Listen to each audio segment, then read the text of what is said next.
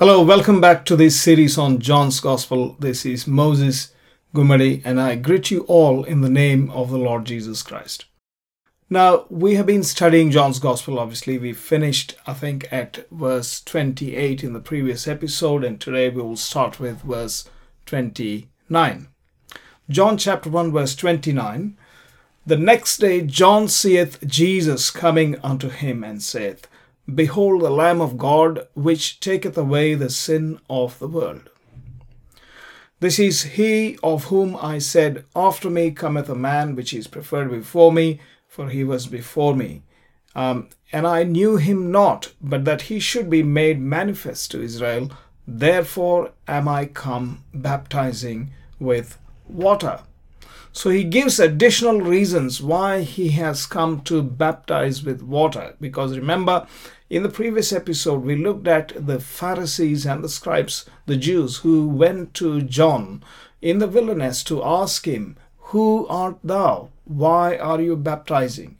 He said, I am not the Christ, I am not Elijah, and I am uh, not that prophet, but I am the voice of him that crieth in the wilderness. Oh, by the way, one thing that we didn't mention yesterday is that although John the Baptist said that he is not Elijah, the Lord Jesus Christ said in two occasions in the book of Matthew uh, or you know in the synoptic gospels on two occasions he said this is Elijah. Okay and that, is a fact. Then uh, we have in Luke's gospel the angel Gabriel telling um, the father of uh, John the Baptist, Zacharias, that he will go forth in the power, in the spirit, and the power of Elijah. So we have three explanations here. One, according to the Lord Jesus Christ, John the Baptist is Elijah. According to Gabriel, John the Baptist goes in the spirit and the power of Elijah, rather, operates in the spirit and the power of Elijah. But according to John the Baptist himself, he is not Elijah. So, which is true? All three are true. John indeed is Elijah. So, in the, in the person, there are several levels within the person. I think that is sufficient to say.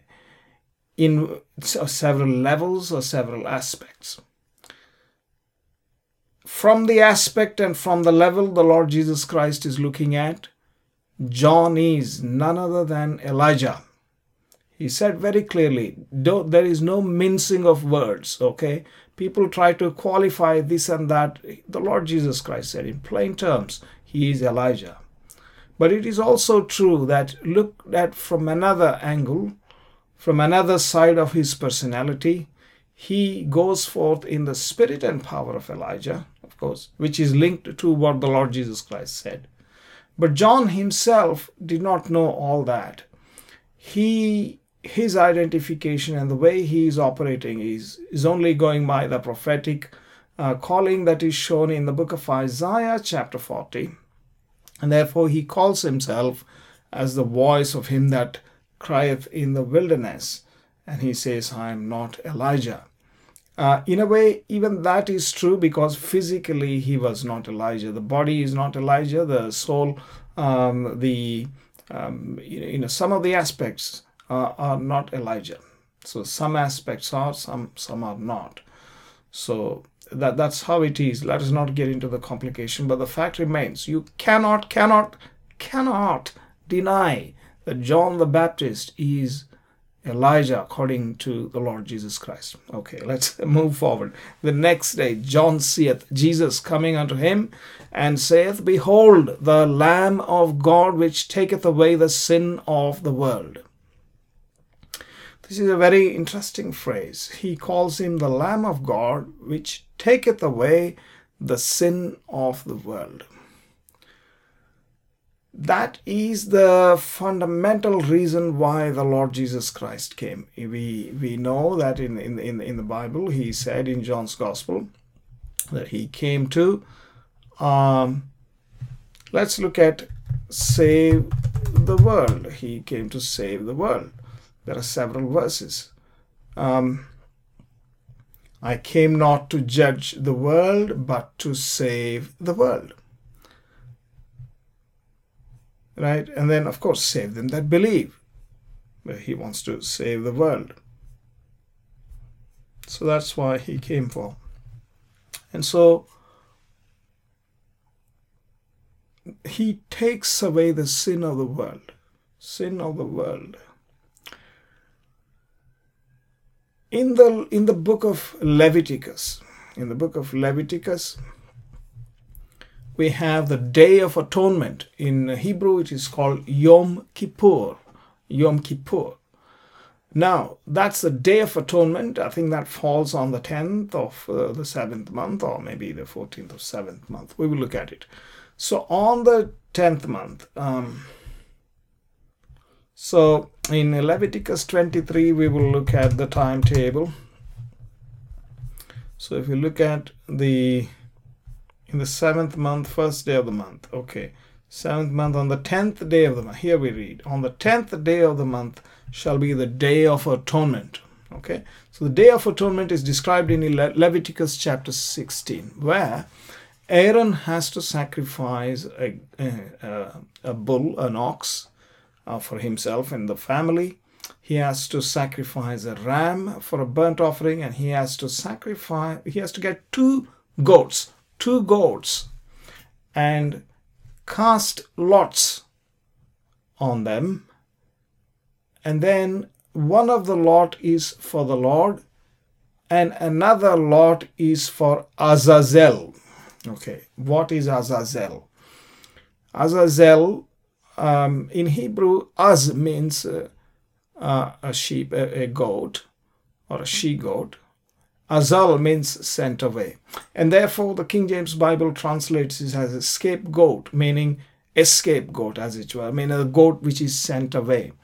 But the meaning is much deeper than that because the very uh, word goat that is used in that phrase in in that uh, in Leviticus chapter 16 in this place for example he says and Aaron shall cast lots upon the two goats and the word for goats in that place is seir seirim haseirim the goats. So he's not using the word goat uh, as us in this location. He uses the word seir okay?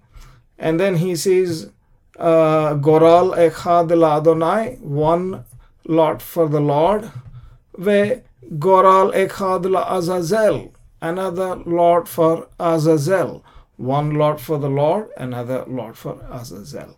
So what is going on here? The the lot the goat on which the Lord's lot falls will be sacrificed as a sin offering. Whereas the goat upon which the lot for Azazel falls, that goat will be the goat will be sent away uh, on, to the wilderness uh, to Azazel.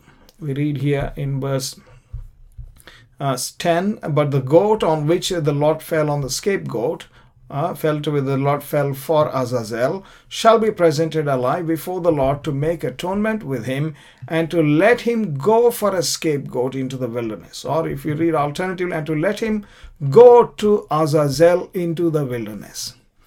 Okay, so Azazel uh, means a spiritual entity who is not good guy, obviously, and also refers to the mountain in the wilderness, uh, which is metaphorically thought to be the stronghold of evil.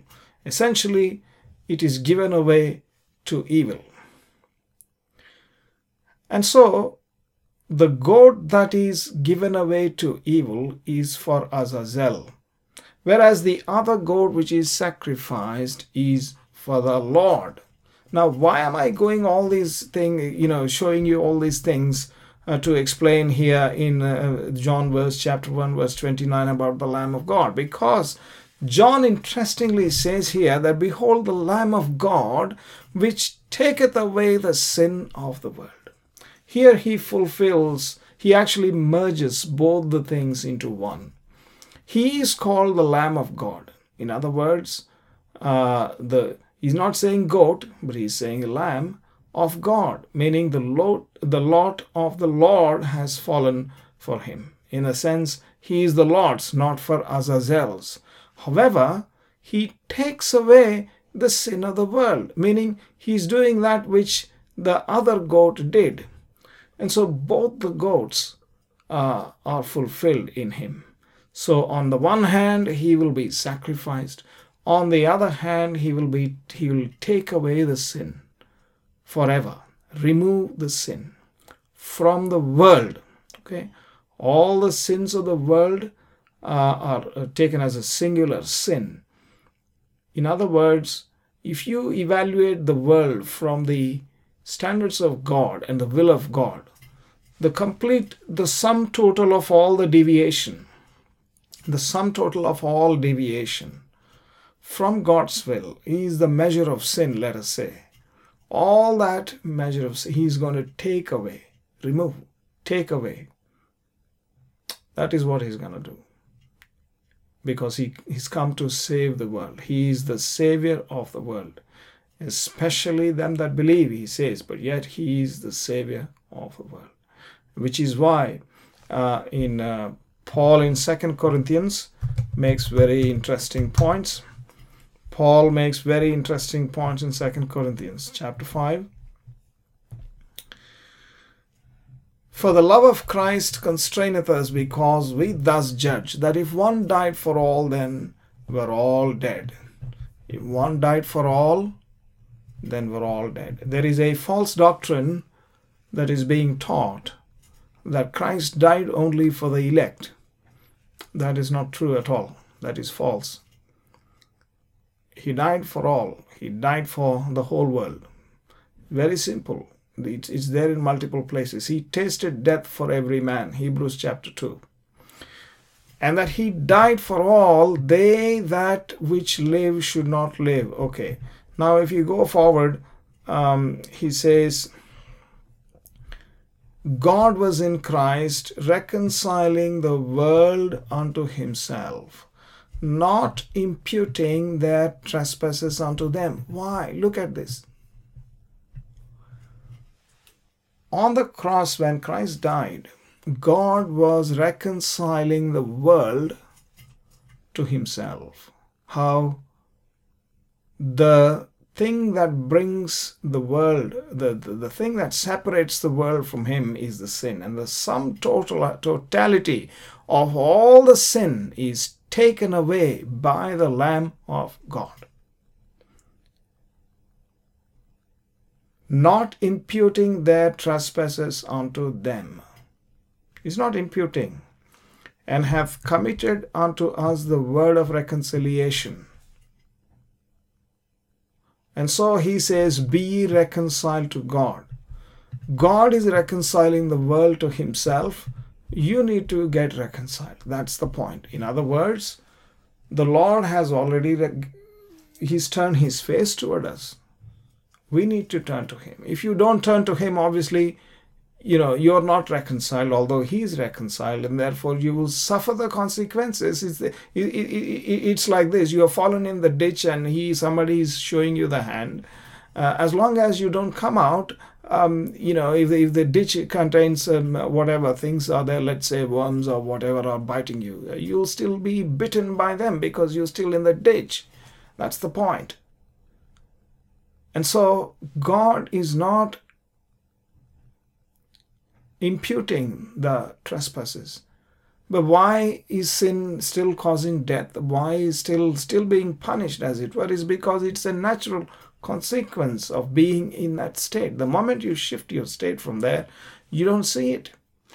That is how it is. And so, coming back, He is the Lamb of God which taketh away the sin of the world. This is he of whom I said, After me cometh a man which is preferred before me, for he was before me.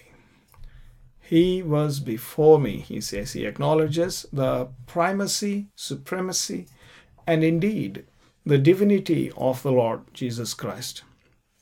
I knew him not, but that he should be made manifest to Israel. Therefore am I come baptizing with water. So his ministry was a preparatory ministry to bring people to Christ. And how did John come to acknowledge him? He bear record saying, I saw the Spirit descending from heaven like a dove, and it, it abode upon him. Obviously, when um, he came to be baptized, and he saw the Spirit coming down, and it abode, abode, abode upon him. And I knew him not, but that he sent uh, me to baptize with water. The same said, He that sent me to baptize with water, the same said unto me, Upon whom thou shalt see the Spirit descending and remaining on him, the same is he which baptizeth with the Holy Ghost. And so I saw and bear record that this is the Son of God. Essentially, John saw the Holy Spirit descending upon the Son of God, Yeshua Mashiach, the Lord Jesus Christ. And he is declared to be the Son of God. This is my beloved Son in whom I am well pleased. There was a voice that came from heaven, as it is written in the other Gospels. So that brings us to the conclusion of uh, today's lesson. Essentially, what we are saying is he saw Jesus coming to him, obviously to be baptized, and declares, Behold, Lamb of God, which taketh away the sin of the world. So on the cross, he took away the sin of the world. All that we need to do is to accept that sacrifice, accept him, and believe in him, and we will receive forgiveness of sins and will receive eternal life. We'll see you again in the next lesson. Until then, goodbye and thank you for your patience in watching. Please do like and subscribe the channel and forward this to your friends if you do like this video. Thank you very much.